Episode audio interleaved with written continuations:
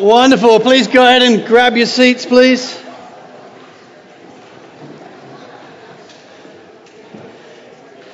A few people are saying, man, this church has really grown. I let them know, no, people are just back from their holidays. So welcome back. It's good to be back together again. And I'd be grateful if you turn in your Bible, please, to Hebrews chapter 12. Today we are starting a new series, a small five part series called The Race of Our Lives. And it's a series that I really felt the Lord put on my heart some months ago.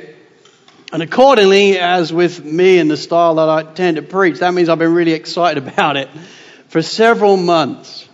Because, my friends, we really are in, as Christians, the race of our lives.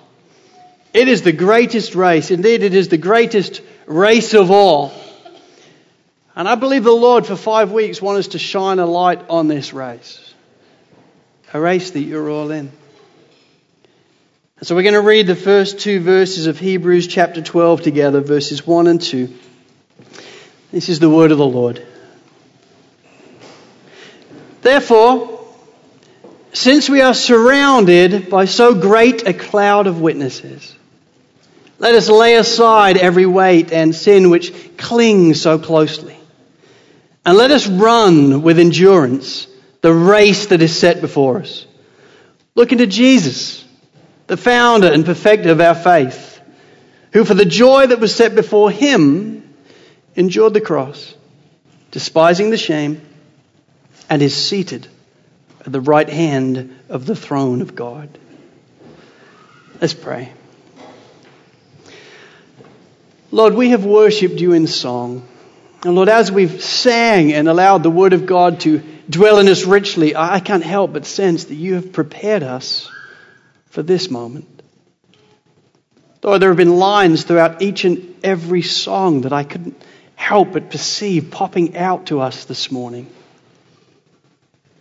Lord, you're preparing us for your word. And so, Lord, you do have your way amongst us. Lord, as I preach, would you do know what preacher can do? Would you change hearts? Would you open eyes? Would you open ears to hear the word? Lord, would we would we get out of our Christian bubble for a moment and just gaze at you and allow your word to have its way in our hearts? Speak to us, Lord. In Jesus' name, amen. One of my favorite books, as many, if not all of you would know, is C.S. Lewis's The Lion, the Witch, and the Wardrobe. I remember as a kid, I was amazed with it, just like so many other kids are across the world when they come across it. And the following is one of my favorite sections in the book. It's the moment when Susan and Lucy arrive at the altar where Aslan has been sacrificed. And this is the moment. They approach the hill and see the altar where Aslan was slaughtered, and they're mystified and confused because all they see is that there is a big crack in the stone. The rising of the sun had made everything look so different. All colors and shadows were changed, and for a moment they couldn't see the most important thing. And then they did.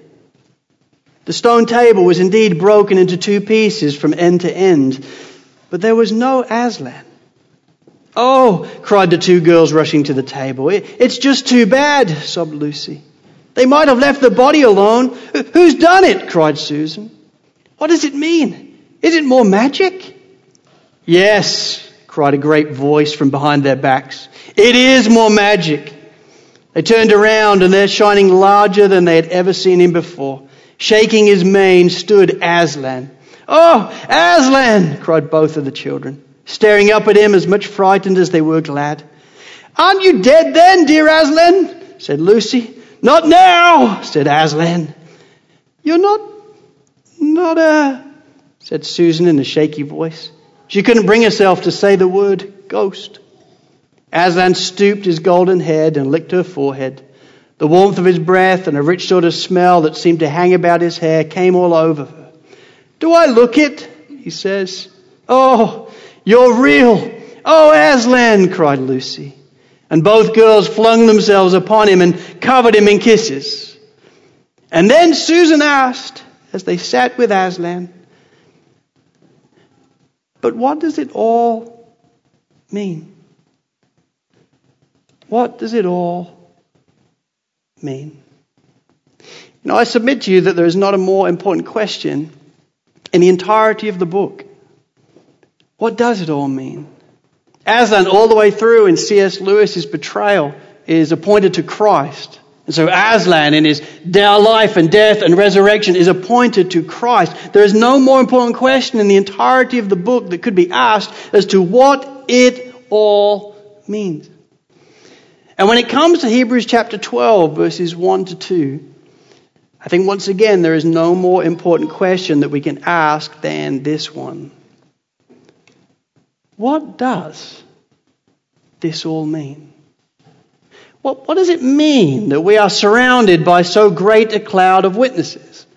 What does it mean that we're to lay aside every weight and sin which clings so closely? And what does it mean to run with endurance the race that is set before us? They're such familiar verses, but hand on heart, what does it all mean?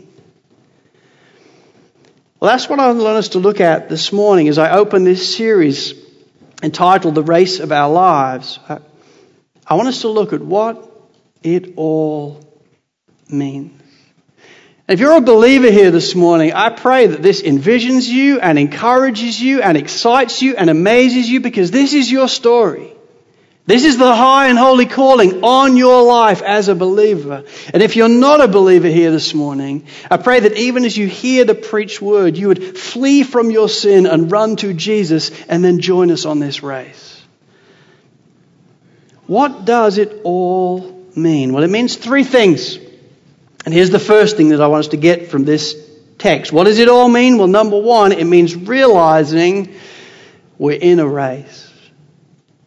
Realizing you and I, as Christians, are actually in a race. Hebrews chapter 12, verse 1. Therefore, since we are surrounded by so great a cloud of witnesses, let us lay aside every weight and sin which clings so closely, and let us Run. Let us run with endurance the race that is set before us. This metaphor of a race is often used for the Christian faith in the New Testament. We see it in 1 Corinthians 9, we see it in Philippians chapter 3, in 2 Timothy chapter 4 and Galatians 5 to name but a few. It is a common metaphor that is insisted upon as to what the Christian life actually looks like for the glory of God. And my friends, when you examine this text and understand the race, oh my, what a race this is. It is a race in which we get to love people and serve people and encourage people and care for people. It's a race where we get to make disciples of all nations. And there are many nations, and in God's kindness, He's brought many nations right to us here in Sydney. We get to make disciples of all nations, baptizing them in the name of the Father, Son, and Holy Spirit. And we get to live our lives in a way that whether we eat or drink or whatever we do, we do it all for the glory of God.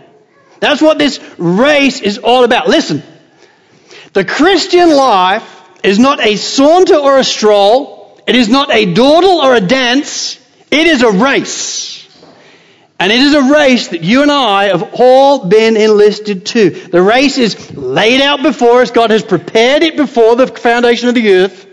He's then called you to it, and He's called you to run with endurance in the race of our lives. And in Hebrews chapter 12, you can't help but be reminded of that reality. There's no escaping it. This is not a dawdle for Jesus. This is not a saunter for Jesus. No, this is a race. And as I examine this text this, this, uh, this week, I, I couldn't help but also be amazed of how incredible it is that we get to be running in this race at all. I mean, the Apostle Paul in the book of Ephesians, he, he talks about who we were before we even got into the race. In Ephesians chapter 2, verses 1 to 3, he, he reminds us of who you and I were before we got in the race. He says, As for you, you were dead in the trespasses and sins in which you once walked, following the course of this world, following the prince of the power of air, the spirit that is now at work in the sons of disobedience, among whom we all once lived in the passions of our flesh carrying out the desires of the body and the mind, and were by nature children of wrath, like the rest of mankind. My friends, that's our story. That's who we were. Before you ever even dreamed of a race, you were dead in your trespasses and sins. You freely followed the way to the world. You were sinning in your heart, and you didn't even mind, and neither did I. You were running, but you were running headlong to hell. You were running away from the Lord, disinterested in the Lord. And He could have left you there, but He didn't. Verse 4 of chapter 2 in Ephesians. But God, being rich in mercy, oh, what good news this is, being rich in mercy because of the great love with which He loved us, even when we were dead in our trespasses, made us alive together with Christ. For by grace you have been saved. What a happy reality that is, don't you think? By grace you have been saved. Paul then goes on to tell us in Ephesians 1, 2, and 3 what that all means. You were dead in your trespasses and sins, but now you're alive together with Christ. You've been forgiven of your sin. It's been removed as far as the east is from the west. You've been reconciled to God. You can now know Him as Father and Savior and Redeemer. You can know for sure that heaven is going to be your home. For all eternity, you will be with Him. And even in the now, He's adopted you into His family. You who were once His enemies are now seated at His table, and He's given you the Holy Spirit, a deposit, guaranteeing your inheritance, guaranteeing that you will make it. That's what Ephesians 1, 2, and 3 is all about. And in Ephesians chapter 4, verse 1, the pivot verse, he says, I therefore, a prisoner for the Lord, urge you to live in a manner worthy of the calling that you received. In light of it all, in light of who you are, in light of what Christ has done for you, I therefore urge you to live in a manner worthy of the calling you received. What is that manner? It's the race. Run in the race. Run hard, run passionately, run wholeheartedly in the race that He's assigned for you. You get it? We're not called to live our lives in Ephesians 1, 2, and 3. We're called to be motivated by Ephesians 1, 2, and 3 and live in Ephesians 4, 5, and 6, which is the great race. The race that each and every one of us has been called to. The Christian life. It is not a saunter or a stroll. It is not a dawdle or a dance. It is a race. If we don't understand that, we are in a world of hurt already. You're in a race. There's a number on your back and a number on your front. And when you bow the knee to say, Jesus, I want to follow you, the first thing he does is say, Awesome. Get your kit on. You're in a race. It isn't a saunter or a stroll or a dawdle or a dance. It's a race. And what a privilege it is that we get to run in it at all, don't you think? The people that were dead in our transgressions and sins that he saves by grace and then says, All right, let's go. Let's run. And as I was thinking about this metaphor this week of a race, I was just freshly grateful to the Lord for the metaphor because one of the things I love about metaphors is they give you expectations, don't they? And I think they give you reasonable expectations of what we can expect in something. And it's good. It's good to know and helpful to know that the Christian life is a race. But the more you let that sort of percolate through from your head to your heart, the more you realize, hey, Races sound difficult. Like marathon races? We're not all Andrew Layson, you know, who just runs megamarathons. For the rest of us, it's like, this sounds like really hard. It's probably going to take training. It's going to take blood. It's going to take sweat. It's going to take tears. I'm probably going to have times when I'm really tired. This sounds uncomfortable. Uh huh. Exactly. And that's my second point realizing we're in a race that is not always going to be easy. Realizing that you and I are in a race that is not always going to be easy. In all, in all honesty, this embraced realization that it's not always going to be easy, I honestly believe forms one of the most significant growth points in a Christian's life. When they realize it's not going to be easy. And I think it marks a particularly significant growth point in the Christian's life, particularly in the Western church.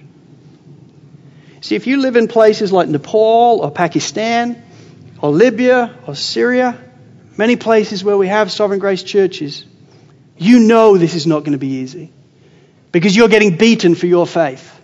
You're getting mocked for your faith. Some are losing their lives for their faith. When they signed up for Christianity, they knew it wasn't going to be a dawdle. They knew I'm going to be all in and this may cost me my life.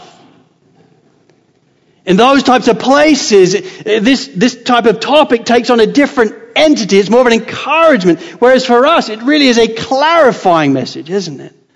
Helping us see, you know, I may not be in Nepal or Pakistan or Libya or, or Syria, but I am in a race. You see, in the West, in all honesty, I think for so many, the Christian life isn't so much a race, it's more of a day spa.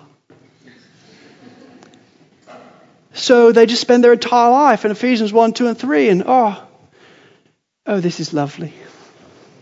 I'm a Christian. He's forgiven me. He's adopted me. Heaven is my home. And then they take their seats and they take their coffee. Oh, life's a bit hard. Um, job's not going as well as I'd hoped. And yeah, I think God's just letting me down in, in so many different ways. And they start to think as if my whole life is about God pampering me in some type of day spa. I take my seat and He strokes my head and He does my nails. And the moment He stops and I feel uncomfortable, it's like, where's He gone?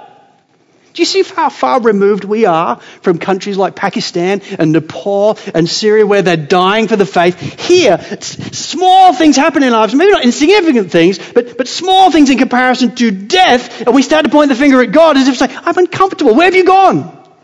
Whoever said this race was going to be comfortable? That is a culturally imbibed inaccuracy. Because in the Bible, what I see is we are in a race, and everybody knows races aren't always easy. Yes, there are good points in a race. There is joy in a race. You know where you're going in a race. But there are times when you want to give up. The times when you don't want to do it anymore. The times when you're hurting and you think, what am I even doing this for? We are in a race, and we must realize that this race is not always going to be easy. And my friends, that is exactly the tone in which this text is preparing us for this race. Helping us see it's not going to be easy, and also preparing us then for that reality. It does it actually in the very first word. Verse 1. Therefore. Therefore, it always points us, whenever you read a therefore in the Bible, right? What does it mean? It means you look back and say, okay, it's in light of something else. What does it mean? Therefore, since we have so, since we are surrounded by so great a cloud of witnesses. Therefore, okay, who are this cloud of witnesses? Well, for that we have to go back to Hebrews chapter 11. That's where the therefore is coming from.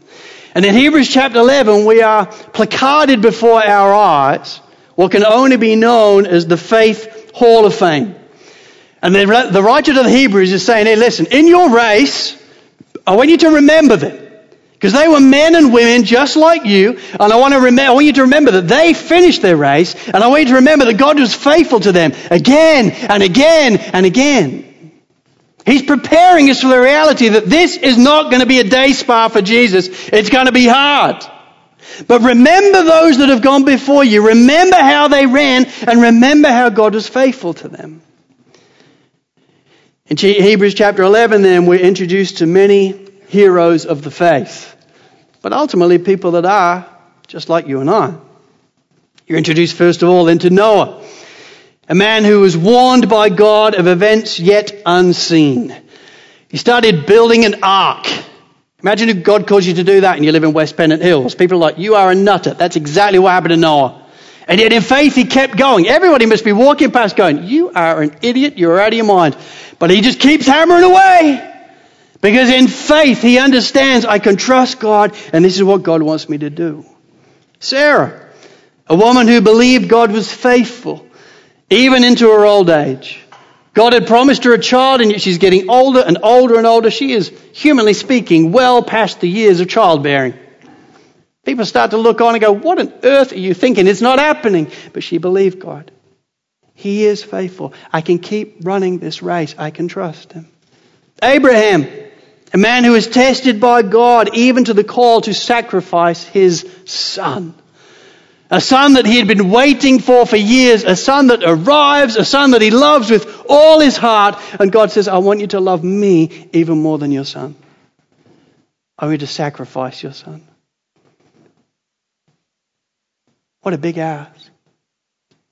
And yet, that's ultimately exactly what Abraham set about doing. He walked for three days to Mount Moriah, and graciously God provided another. But Abraham was going to go ahead and do it, and he actually says that the reason why I was going to do it is because I believe God is faithful, God is good, and if he wants to, he will raise my son from the dead. That's faith. Then there's Moses, a man who considered the affliction of his people more than the enjoyments of the royal palace of Egypt. He had it all going on. He's living in a palace. His life is made. And yet he looks on at the, the affliction of the Hebrews and he's aware they are ultimately my people. I need to go. And he doesn't do a great job of going about it. First of all, he kills a guy and it gets awkward and he has to do a runner for 40 years. But then God speaks to him out of the bush. And he says, Hey, listen, I want you to go back. Now's your time. Moses isn't so keen the second time around. But with his knees knocking, he faithfully goes, doesn't he? He's faithfully standing there at the Red Sea. Two million people looking on, thinking, You are an idiot. What have you done? And he stands there, just him and God effectively, and he puts his staff out saying, Lord, I trust you. And God passed the sea. They're just normal people. They're not people part of the Trinity. They're just like you and I. We can have conversations with them. Yet they believed.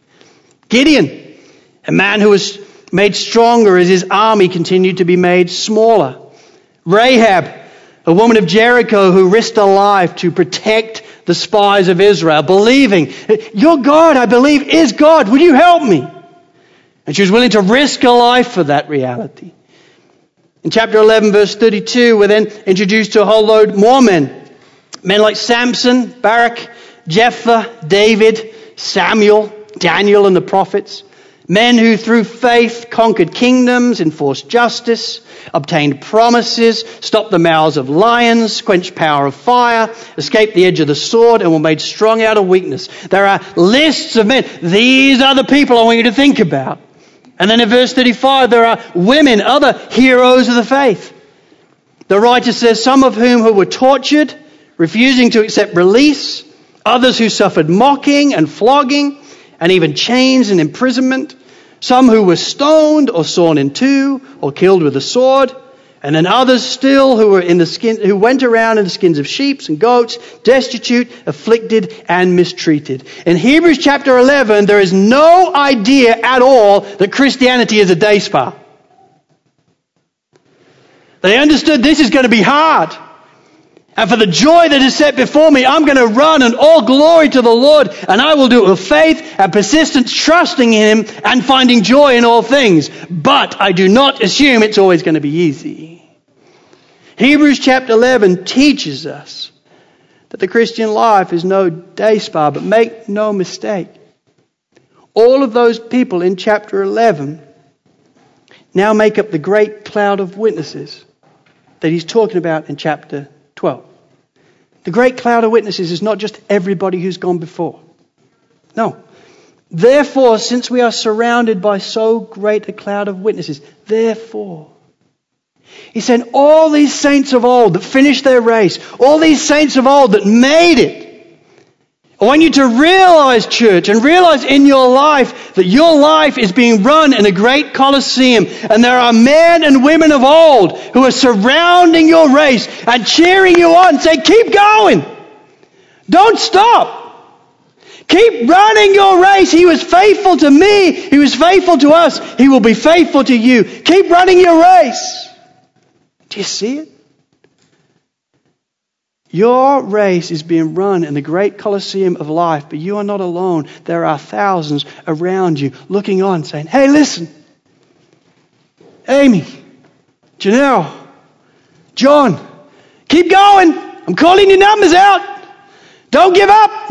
You're running in the race. He was faithful to us. He will be faithful to you. The great cloud of witnesses. Hear them today. This race is not always going to be easy, but what a picture and reality it is when you realize this race is being run with thousands around me. J.C. Ryle says this about the cloud of witnesses. He says, The writer of Hebrews calls upon us to remember these saints in their troubles and take courage. Are we frail earthen vessels? So are they.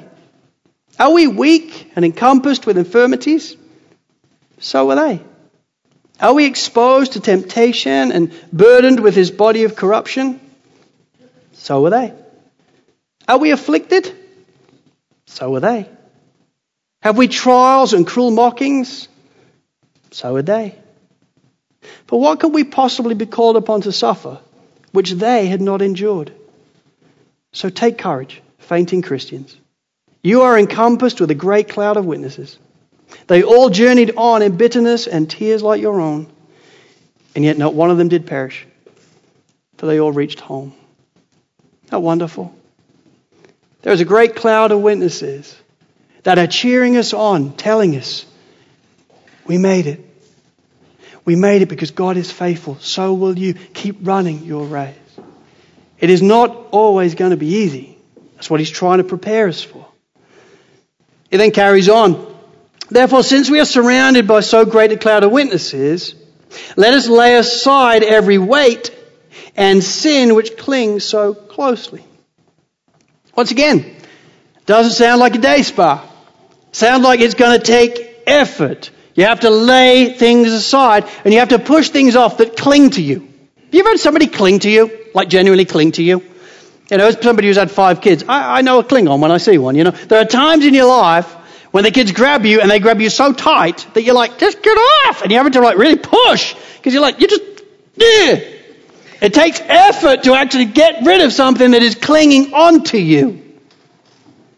And what the writer to the Hebrews here is telling us, listen, Every weight and sin which clings so closely, that will stop you running in the race. It will slow you down in the race. You need to be light for the race. So, so get hold of it, lay it aside, put off what clings so closely. My friends, that's why in Sovereign Grace Church we have growth groups. That's why they exist. It's not to come just to care for each other. No, it's to come and become more like Christ through putting sin to death and putting on the new self.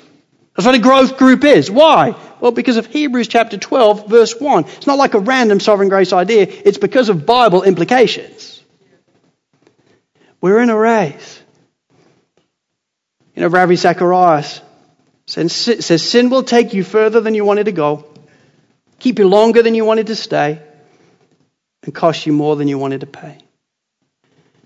It's so true. You know, when it comes to your race, do you know what the greatest enemy is for your race? You. The greatest enemy in your race is the enemy within. It's the sin and the weight which clings so closely. And what Satan does is when we start sinning in the area, we give him a foothold, and he certainly takes hold of that. And instead of you sprinting on in this race, he calls you over and says, Hey, let's have a just just come here a minute. Come here. You know that sovereign grace church? They just I don't even know what they're on about. You need to be comfortable in your life. Come, come. Let's just have a chat. Come here. I love you. I love you more than them. Come on. You know what you're doing? You're not even running in the race anymore. Sin clings closely. And it has an annoying habit to take us further than you wanted to go, keep you longer than you wanted to stay, and cost you more than you wanted to pay. You know, as a pastor for the last 20 years, one of the saddest things that I experienced in my life is when you warn somebody and you try and help somebody, they will not listen to you, and then one, two, three years later, they're in your office in tears, wondering how they got there. And there is no sense of, I told you so. But there is every grief as a pastor that this could have been avoided. You stopped running in the race. Your sin distracted you. Your idols pulled you away. We, we tried to help you in that. You wouldn't listen. This race is going to take effort. Grace motivated effort. Therefore, since we are surrounded by so great a cloud of witnesses, let us lay, also lay aside every weight and sin which clings so closely, and let us run with endurance the race that is set before us. Why endurance? Well, because it ain't a walk or a stroll or a dance. There's no seats at the side for little rests. You're going to need to keep going and going and going and going and never, ever giving up. This race, my friends, is not always going to be easy. But the great cloud of witnesses look on and say, hey, listen, we made it. So will you. Keep looking up. Keep trusting. He's good. He is faithful. Keep laying aside those weights and those sins. They are going to cling closely. They're going to try and distract you from the race. Keep laying them off and keep enduring. Don't give up. And yet, what I also love about these verses, in terms of what it all means, is number three realizing we're in a race that will be totally worth it. And my friends, it will. Because quite clearly there is another face in the crowd seen here. Another face. A face like no other. Indeed, the audience of one. Look again at the verses. Therefore, since we are surrounded by so great a cloud of witnesses, let us lay aside every weight and sin which clings so closely, and let us run with endurance the race that is set before us. Looking to Jesus, the founder and perfecter of our faith. My friends, there is another face to be seen in the crowd. And it is indeed a face like no other. It is the face of the one who got us into the race. The one who is taking center stage in the Colosseum overlooking your life is the one who died in our place. The one who called you and gifted you a number on your front and on your back to run in his race. He's the one that sustains us. He's the one who gives us grace for the race. He tells us, I won't leave you as orphans. This race isn't going to be easy. I'm not going to leave you as orphans. I'm going to come to you through the gift of the Holy Spirit, and I will live in you to help you and sustain you and keep cheering you on. But He's not only the founder and perfecter of faith, because He is the founder and perfecter of faith, He's also the one who will greet us at the finish line. This race has a destination, and that destination is Jesus. And you're not there yet. That's why you're still here, listening to me. But one day you will be there. And that day has a habit of coming quicker than you think. And what a day it will be when we actually get to see his face. The one who put us in the race. Randy Alcorn, in his book Deadline, describes for us what that day might be like to a character called Finney who has just passed away. And this then is his story. A chorus of welcome sang out, some in languages he didn't know, but all of which he instinctively understood. Each bid him come in and make himself at home. Finney felt like a miner rescued from a collapsed cavern and emerging to excited well wishers in the land of the living. Except this was his first time here, and he wasn't sure how things worked. But he knew he was going to have the time of his life finding out. At the fringes of the crowd stood a group of a dozen beings who seemed to be of the same race as the towering figure who left the hospital room with him. At the back of the crowd stood one being glowing with a soft light that did not blind, but attracted and captivated the eyes.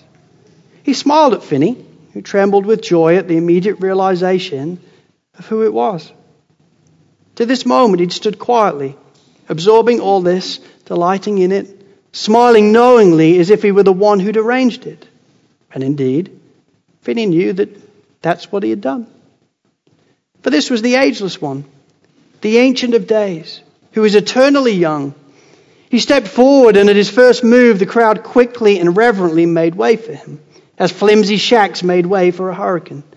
This was a good hurricane, but no one mistook goodness for weakness here. He who had spun the galaxies into being with a single snap of his finger. He who could uncreate all that existed with no more than a thought extended his hand to Finney as if the hand he extended was that of a plain, ordinary carpenter. Everyone knew he was anything but ordinary. His riveting eyes commanded their full attention. All eyes were fixed on those eyes. For the moment, it was impossible to look elsewhere and no one in his right mind would have ever wanted to. Welcome, my son. Enter the kingdom prepared for you by virtue of a work done by another, a work you could not do. Here you shall receive reward for those works you did in my name, works you were created to do. And then, with a smile that communicated more than any smile Finney had ever seen, the Great One looked into his eyes and said with obvious pride, Well done, my good and faithful servant. Enter into the joy of the Lord. As the crowd broke out in cheers, Finney felt overwhelmed and dropped to his knees, then flat on the ground, face down, as if the knees were still too lofty a position before the Lord of heaven. Out of the corner of his eye, he saw everyone else follow his lead and fall flat. Mostly this was out of respect for the one before whom they bowed. But Finney also sensed the emulation of his form of worship was out of respect for him, perhaps as the new arrival, the party's guest of honor. Rise, my son. You bowed your knee to me in the other world, where it was much harder to do. I know your devotion and I treasure it. So stand now before me. You have made your exodus from mortality to life. This is the new world, which I've made for you to enjoy. Finney rose up, and the welcoming committee rose too, a half step behind him. Finney gazed into those eyes that could have killed him with a look, but which instead conveyed unmistakable approval. But he could also sense something more in those great eyes, something different than he would have expected. And then Finney's gaze moved to those carpenter's hands that had been placed on his shoulders. On them he saw deep and ugly scars. Flinching at the sight, he looked down at his feet. They too were torn in a ghastly disfigurement. How could this be? All was to be perfect here, was it not? The first of many surprises. In a flash of insight, Finney knew what every child understands about heaven that everybody there would be perfect, unblemished, and unscarred. But now he saw that the scars of earth were not pretend or imaginary, but very real, and could only be gone here because someone else had chosen to take them on himself. The carpenter's scars would remain forever. The only one who would appear less than perfect in eternity would be the eternally perfect one himself. Finney looked into his eyes again, knowing they saw every thought within him. And the perfect and scarred one simply said, For you, my son. For you. My friends, in that moment, Finney's heart I believe, would have wanted for nothing else. Because he was meeting the founder and perfecter of his faith. In that moment, his gaze would have been filled with the audience of one, and he wouldn't have wanted anything else because this is him. You are the one that died in my place. You are the one who sustained me. You are the one that gave me the gift of the race. Jesus, the founder and perfecter of his faith. Well, my friends, in light then of that moment to come for each and every one of us in the room, in light of that moment to come when we too will meet the founder and perfecter of our faith, I simply want to encourage you then, in light of that moment, may we all then, with passion and faith and endurance, run this race today. And I assure you, that when you meet the founder and perfecter of your faith, you will know with absolute glory it was totally worth it. Don't meet him and wish you would run harder or more or with more endurance. Meet him leaning into the finish line. And what a day that will be when he looks at you and says, You know what? Well done. Well done, good and faithful servant. Enter into your eternal rest. What then does it all mean? What does Hebrews 12 verses 1 and 2 mean? What it means is that we really are in the race of our lives. We have been called by grace. We are sustained by grace. There's a stadium around each and every one of us that is packed to the rafters with the faithful men and women of old, cheering us on, calling your name and your number out. Keep going. He was faithful to us, He'll be faithful to you. So, my friends, looking then to Jesus, the founder and perfecter of our faith, May, may we then passionately and enduringly run.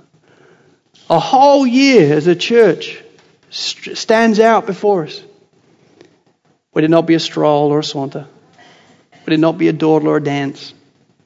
Would it be a race? And would all glory go to Him? Amen. Let's pray. Lord, I do thank you for your word. I thank you for the way it washes over us and encourages us and envisions us. Lord, when it comes to understanding our lives and what our lives are ultimately all about, your word makes it plainly clear. We're in a race. We've been made and designed by you to run. Lord, I, I pray then for all those that maybe even now are aware they haven't been running. They've been distracted. Maybe with weights, maybe with sin which clings so closely. Lord, I pray in this moment through faith they would put off all those things and prepare their hearts afresh to run. Lord, we are a distractible people. But Lord, thank you for envisioning us afresh. And Lord, would you help us by your grace and for your glory to run this year with faith, with passion, with endurance.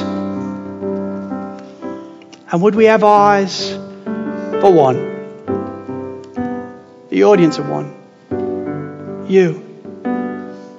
Would we run for you? And would every day be worship? You're worthy of it all.